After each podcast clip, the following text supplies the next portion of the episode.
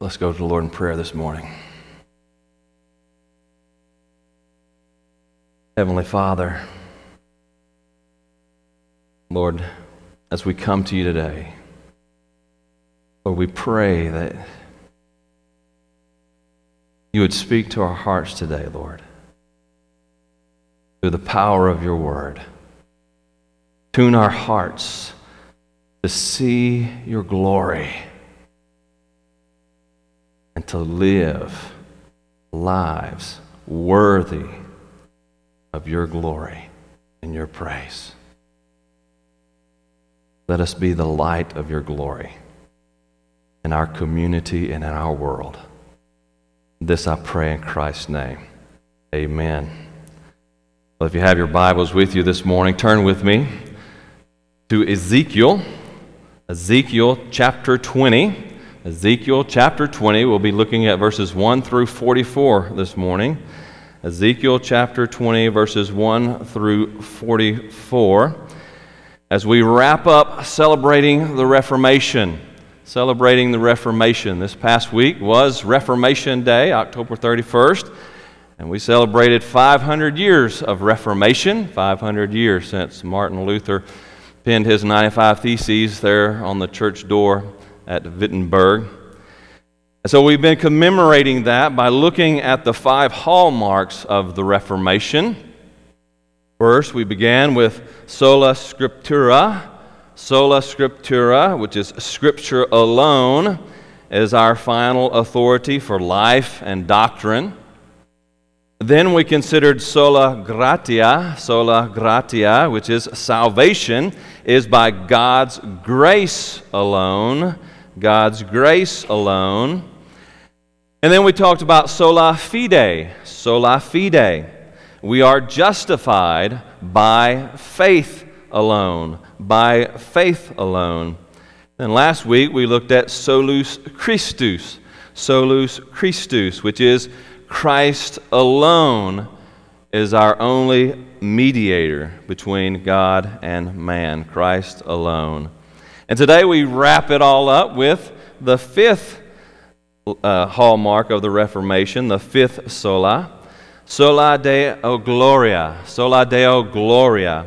Salvation and all of life, everything else, is to the glory of God alone. Salvation, and in fact, all of life, is for the glory of God alone. And so that's what we are looking at here today.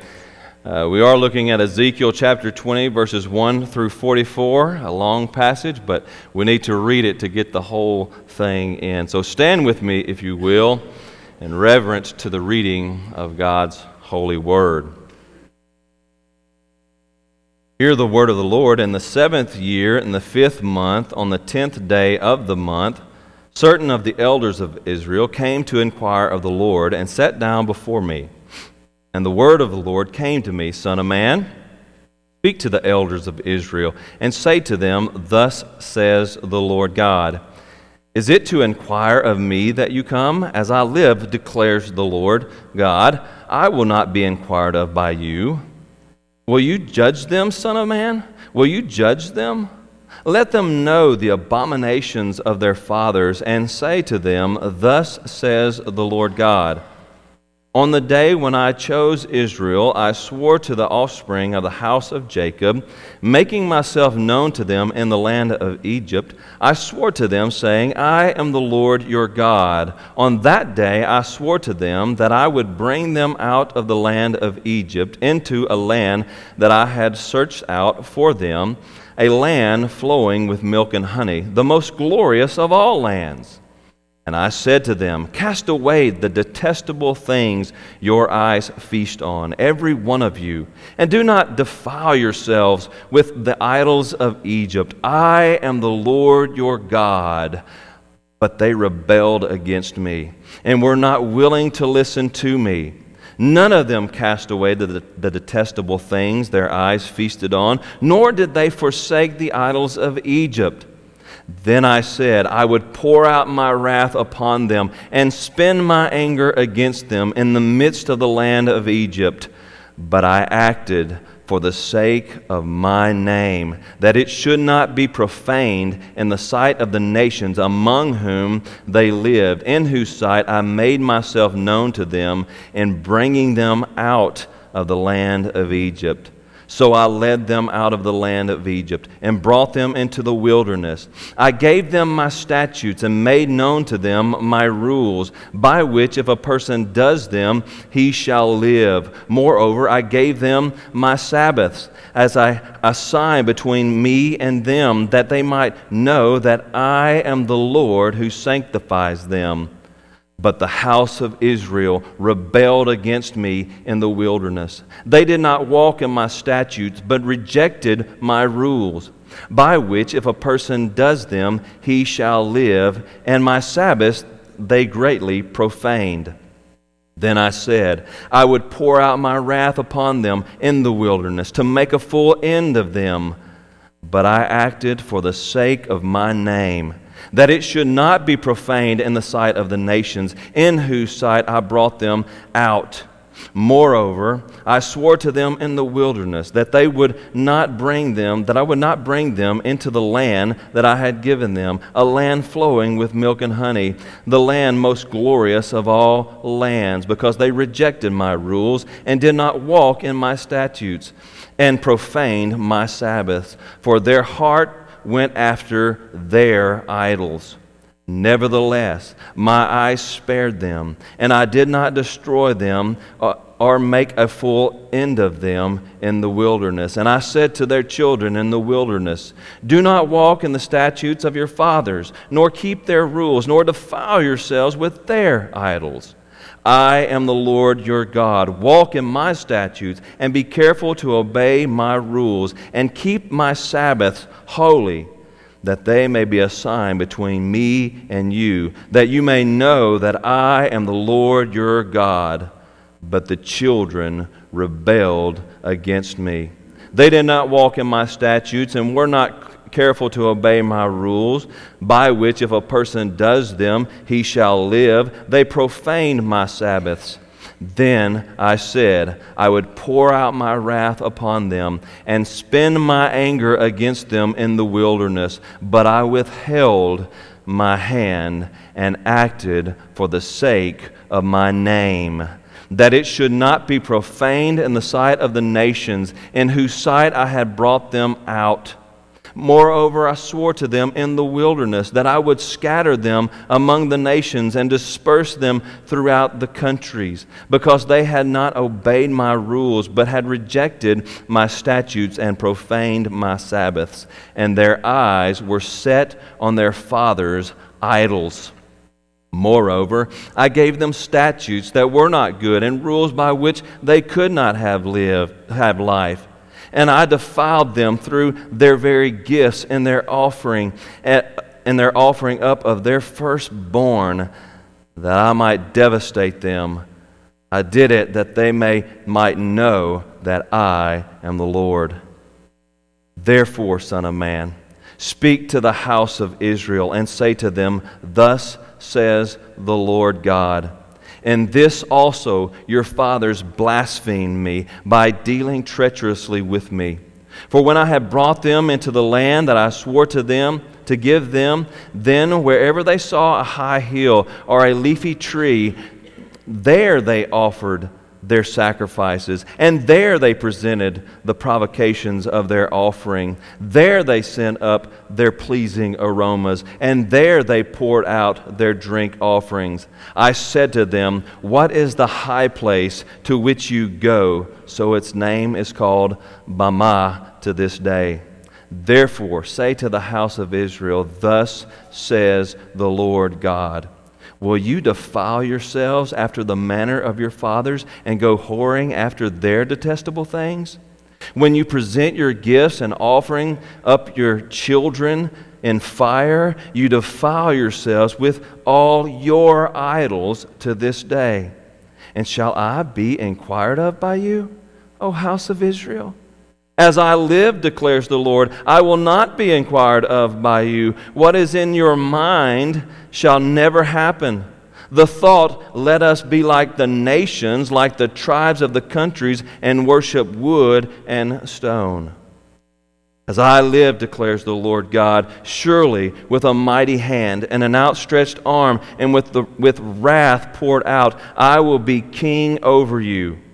I will bring you out from the people and gather you out of the countries where you were scattered. With a mighty hand and an outstretched arm and with wrath poured out, I will bring you into the wilderness of the peoples, and there I will enter into judgment with you face to face as I entered into judgment with your fathers in the wilderness of the land of Egypt, so I will enter into judgment with you, declares the Lord God.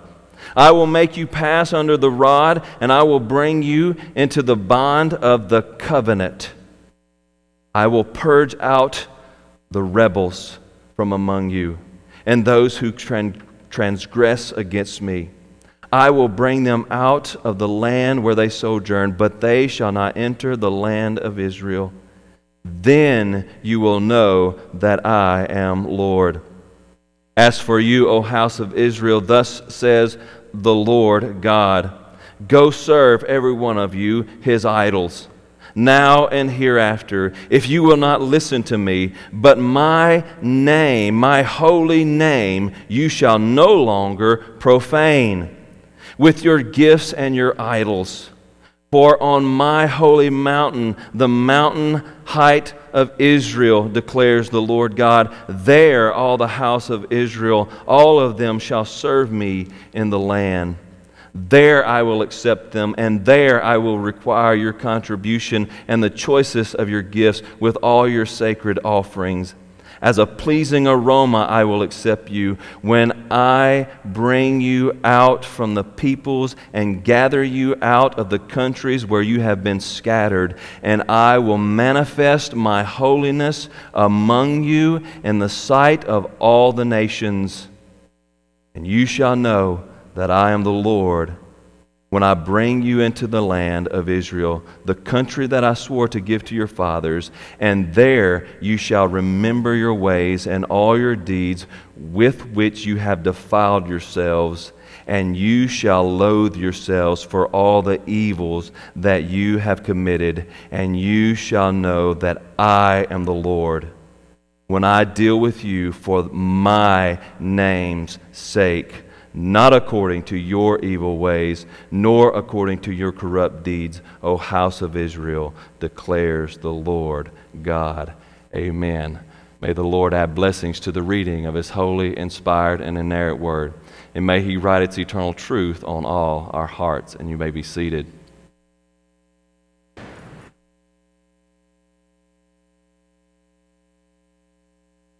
Why does God save people?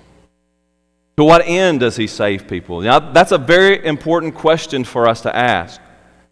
Because in, in answering that question, we discover how we ought to live.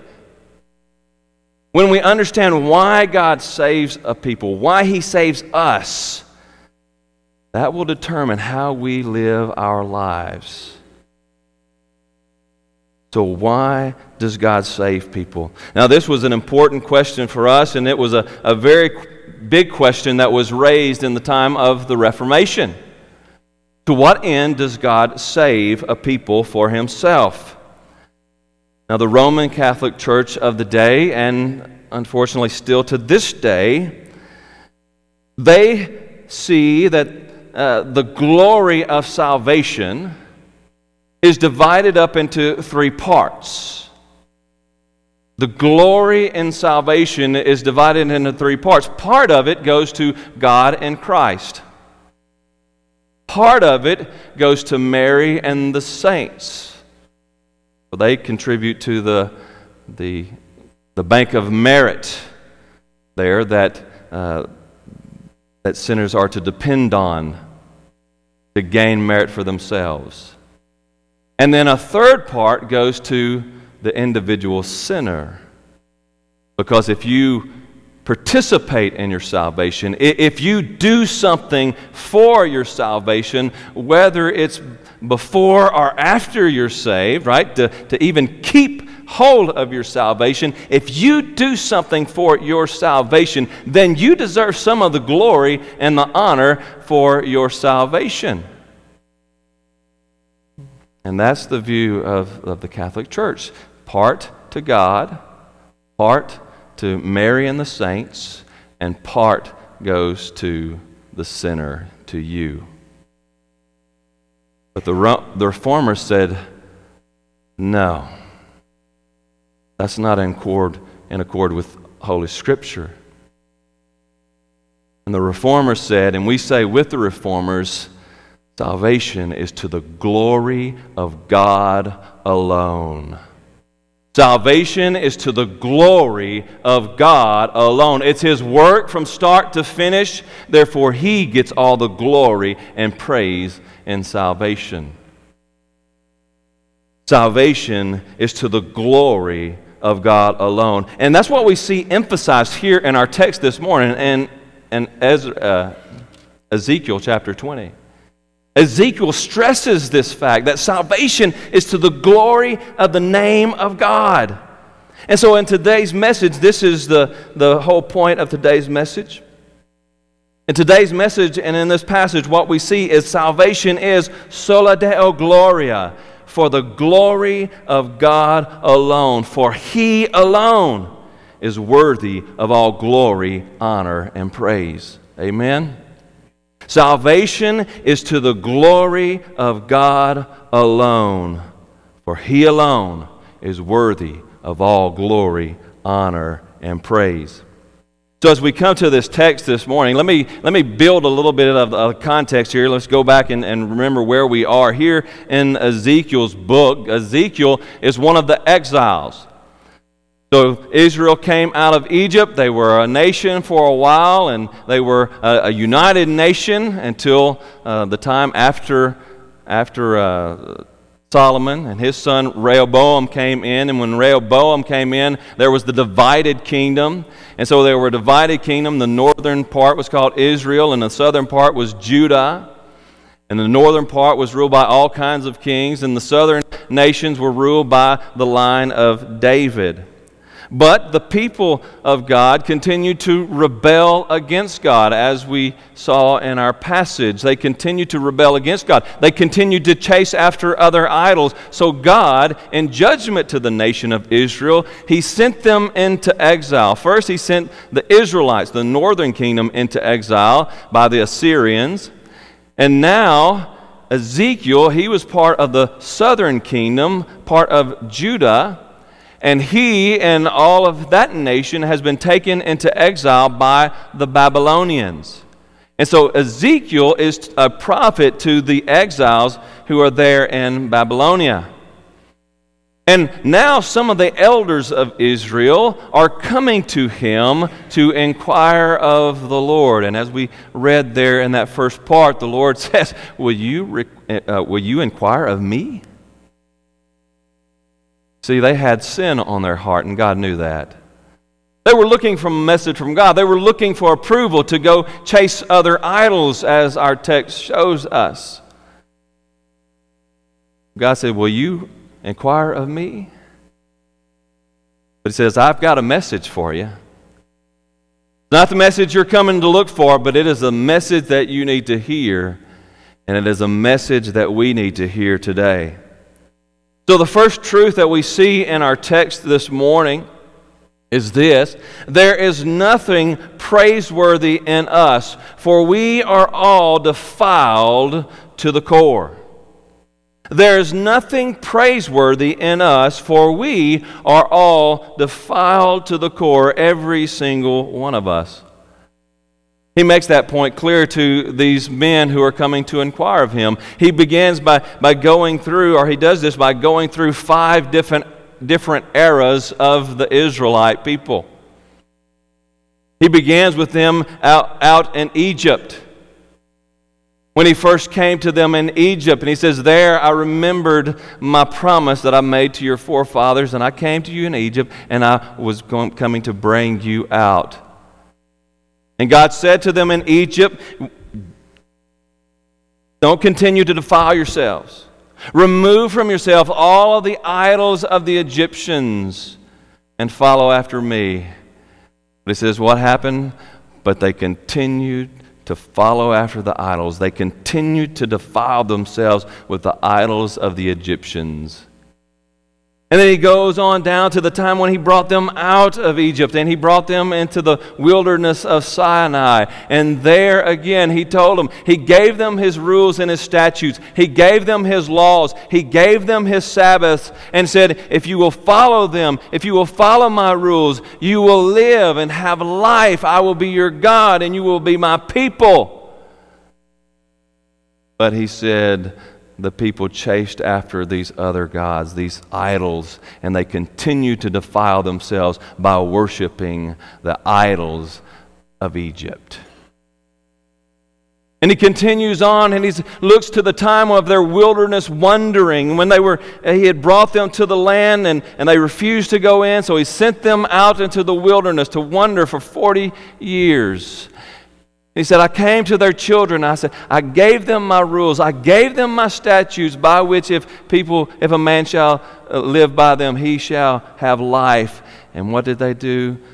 They continued to defile themselves with the idols of their fathers. Nevertheless, God was gracious and he brought them into the land of promise.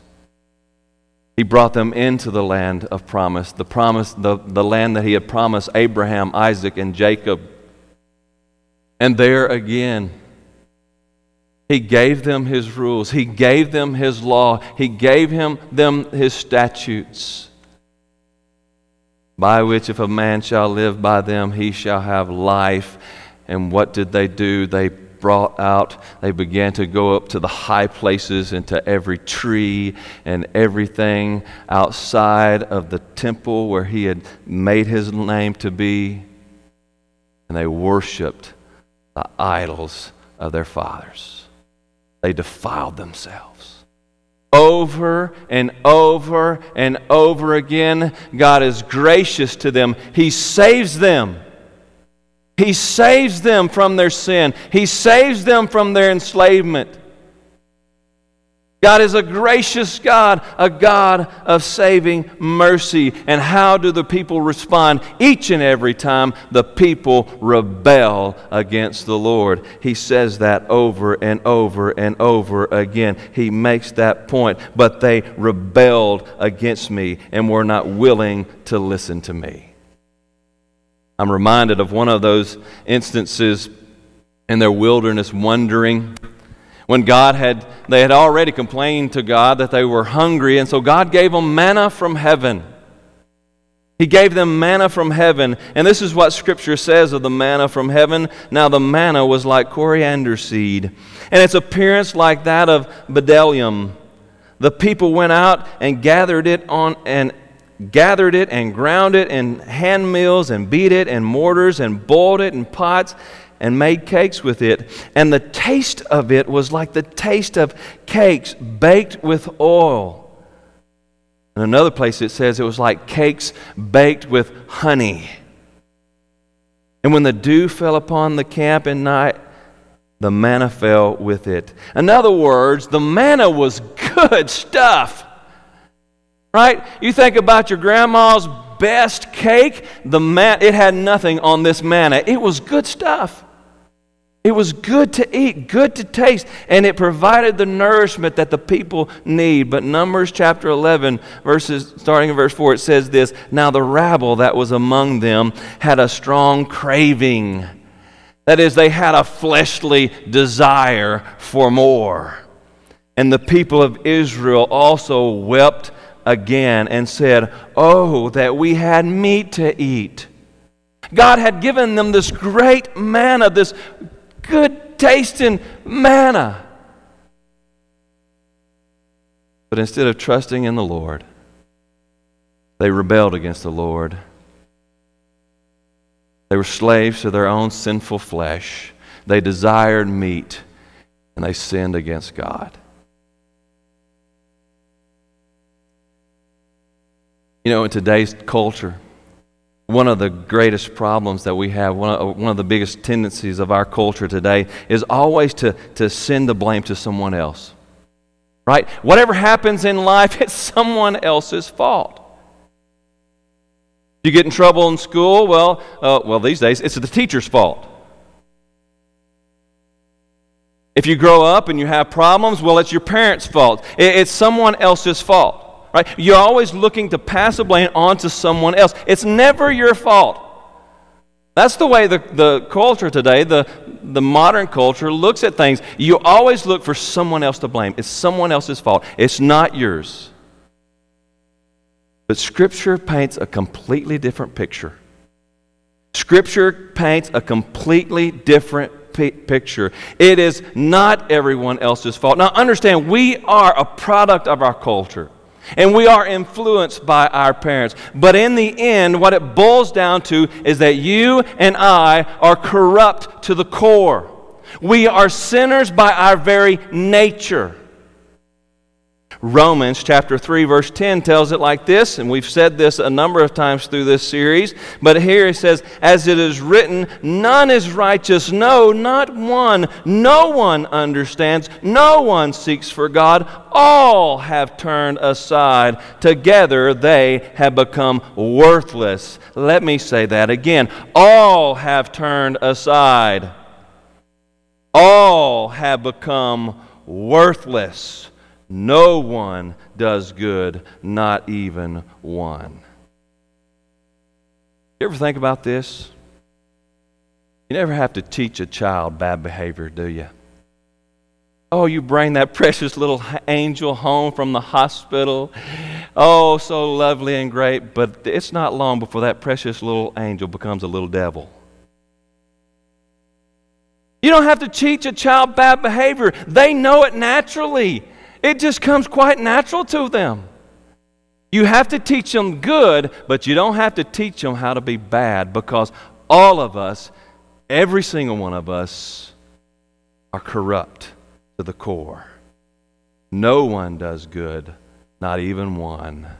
We are all worthless. We don't seek God, we don't follow God. But by our very nature, we rebel against God. We are worthless. We are corrupt to the core. And what we need today, what we need to understand today, we need to understand who we are. We are corrupted sinners in need of God's grace. Dear friend, if you're here today and you don't know Jesus, let me tell you, you are corrupted to the core. And you can't blame all the problems of your life on this person or that person. It's your problem. You are a sinner. You have chosen to rebel against your Creator, and what you need is God's grace.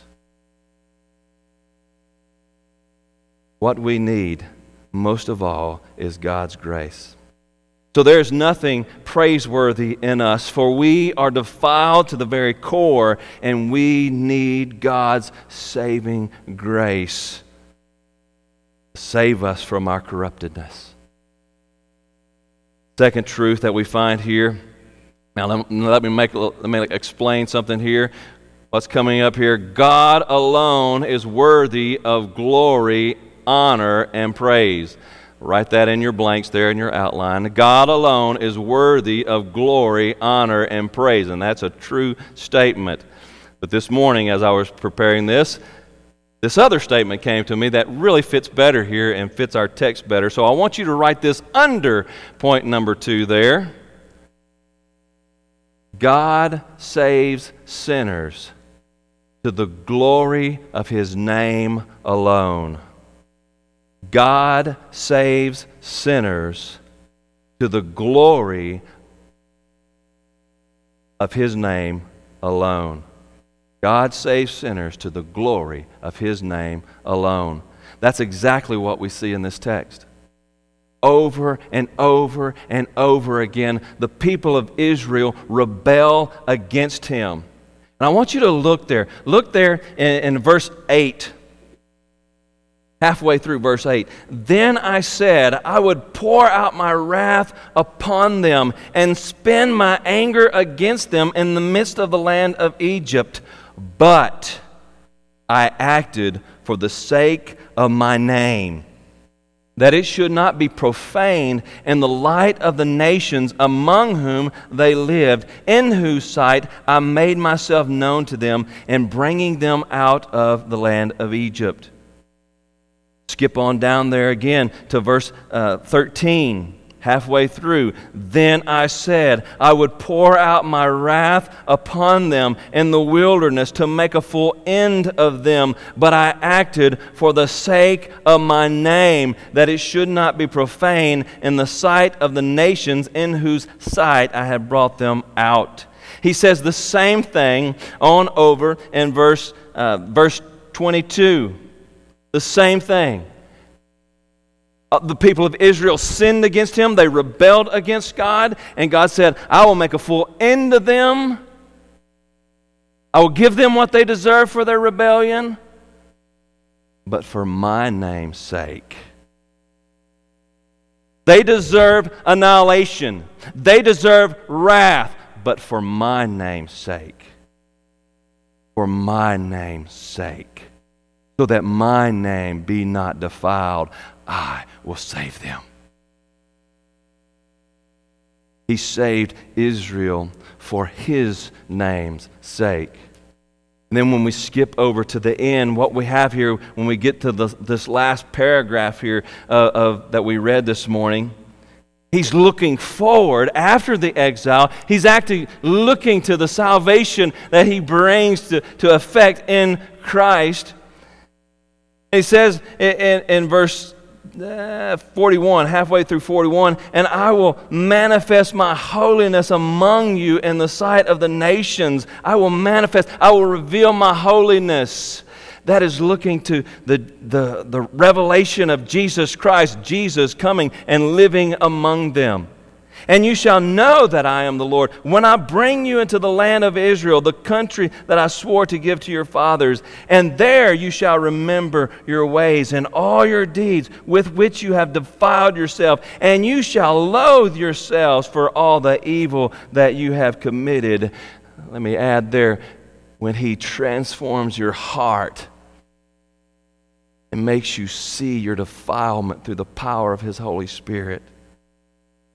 And you shall know that I am the Lord when I deal with you for my name's sake, not according to your evil ways. Dear friend, God saves us not because we deserve His grace,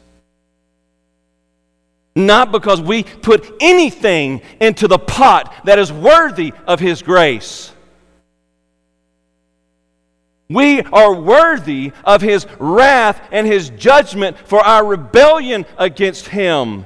He is gracious to us. He gives us life. He gives us being. But we rebel against Him over and over and over again. And if it were up to us, we would end in hell, period. But for His name's sake, and His name's sake alone, He saves us. Dear friend, we need to see that. It is for the glory and the praise of His name.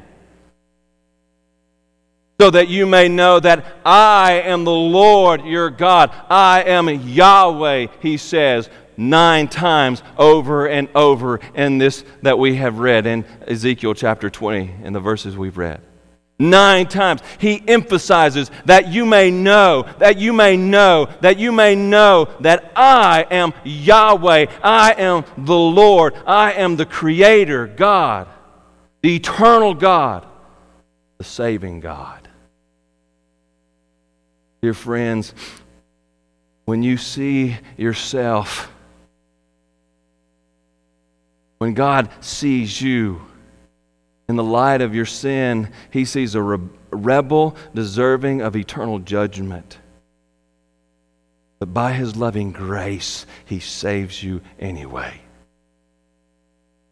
It is for his glory and his name's sake Isaiah chapter 45 Verse 18 says, For thus says the Lord who created the heavens, He is God who formed the earth and made it. He established it. He did not create it empty, He formed it to be inhabited. I am the Lord, there is no other.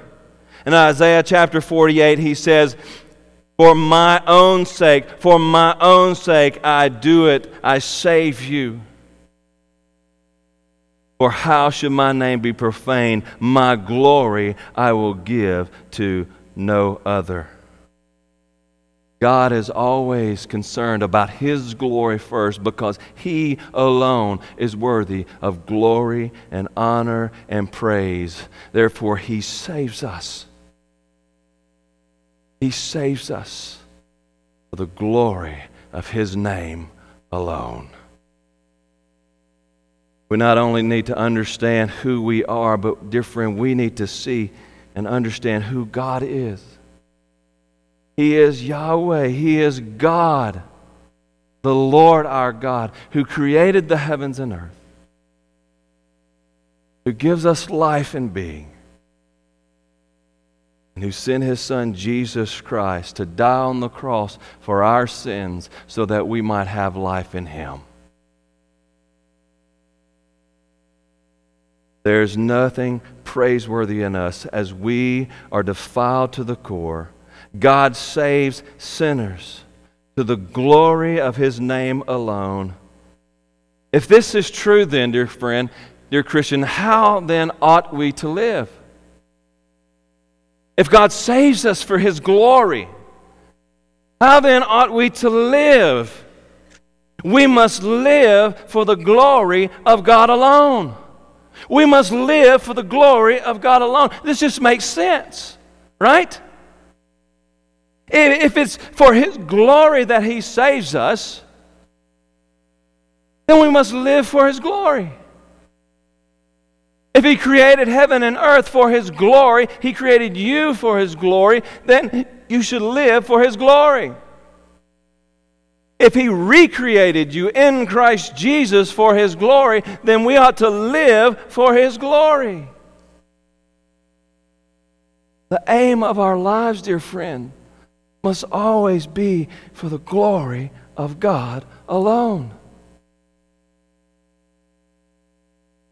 Jesus says it like this. Jesus says in Matthew chapter 5 verse 16, "In the same way, let your light shine before others, that they may see your good works and give glory to your Father who is in heaven. Everything that you do, it is not for your glory. It is not so that you would get a pat on the back, but everything that you do as a follower of Jesus Christ should be aimed to point the glory to Christ, to give glory and honor to Christ. He's the one who saved you. We live for His glory. And of course, Paul in 1 Corinthians chapter 10, verse 31, whether you eat or whether you do, whatever you do, do everything, do it all for the glory of God.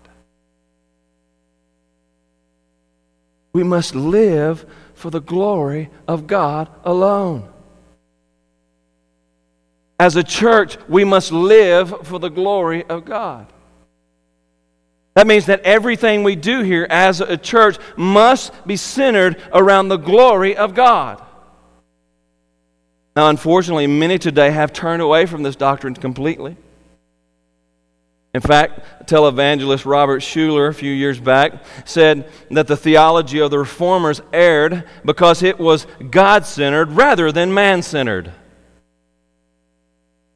And if that seems off to you, it should but unfortunately, so many churches today buy into that kind of doctrine. They may not say they do, but guess what?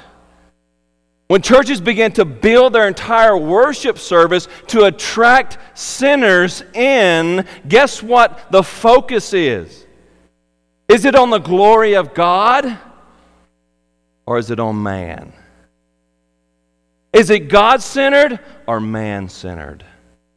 Dear friend, we will not schedule our services around man, but we will schedule our services, we will shape our services for the glory of God alone, that His name be exalted. You're a, guest here today. If you're a sinner here today, we love you and we're so glad you're here and we want you to be here. But the point of the day service is not you. Just like it's not me, it's not anybody else in this room. The, the point of today's service is to give glory to God, to worship Him and praise Him, and to sit under His word so that we might live in obedience to Him and glorify His name throughout the world. We must do everything, everything focused on the glory of God. Even as we evangelize, we don't evangelize simply to save sinners. We evangelize so that sinners may come into the kingdom and give glory to God. Because He alone is worthy of glory, honor, and praise. As individuals, this means that we must live daily to the glory of God.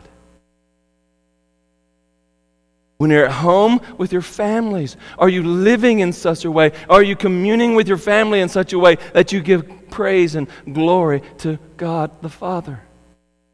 When you're at work, do you work in such a way that people look at you and praise God for how you work? When you're out in the community, when you're out at the restaurant and, and the little waitress comes by and she's not getting your order as fast as, as you think she ought to and, and it's not correct, do you throw a fit because you've been offended? Or do you respond with grace so that God may be glorified? Everything that we do because we're saved by God's grace through faith in Christ for His glory, everything that we do should be aimed to glorify God alone. You don't live for yourself anymore. If you're a follower of Jesus Christ, you live for God. And he's worth it. He is so worth it. So nothing in us is praiseworthy. We are all defiled to the core. God saves sinners for His glory alone. Therefore, we must live our lives to the glory of God alone. Dear friend, are you living for the glory of God today? Is your life devoted to Him and His glory alone? Christian, do you, you daily let your light shine in your life so that the lost may see your good works and give praise to God? Dear friend, make that commitment today. Make that commitment today. And I know it's a struggle. It's a struggle. It, it is hard to fight against this old flesh. Every day we got to crucify this old flesh, our own desires, put them up on a cross so that we might live for God. But make a commitment today. Every day, I'm going to get up, I'm going to crucify the flesh, and I'm going to live for the glory of God alone. Dear person, if you're here today and you don't know Christ, you don't have a relationship with God, you are lost. There's no way your life can honor and glorify God. Not living outside of Christ. So I appeal to you today, please. By God's grace, He sent His Son, Jesus Christ, to die on the cross for your sins in your place. The wrath of God that you deserve for your rebellion against God, Jesus received it upon Himself. And he was raised again so that he might give you his righteousness, his obedience, so that you might stand before God righteous and just. All you need to do is to trust Jesus. Turn away from your life of rebellion. Turn to Jesus Christ. Believe in Him. He will save you. When you trust in Jesus, then your life may be lived for the glory of God. Oh, Heavenly Father, Lord, we thank you for this word today. Lord, if we are honest with ourselves, we can see in ourselves there's nothing, there's nothing worthy of glory. We are sinners, defiled, children of wrath. And it's by your grace alone, through faith alone, in Christ alone, for your glory alone, that you saved us. Oh Lord, may we live for your glory and your praise. May we honor you with our lives. And Lord, if there be one today who does not know Christ, who does not know the transforming power of the gospel, let them see Jesus. Turn their hearts to Christ. Bring them into the kingdom through faith in Jesus. This I pray in Christ's name. Amen.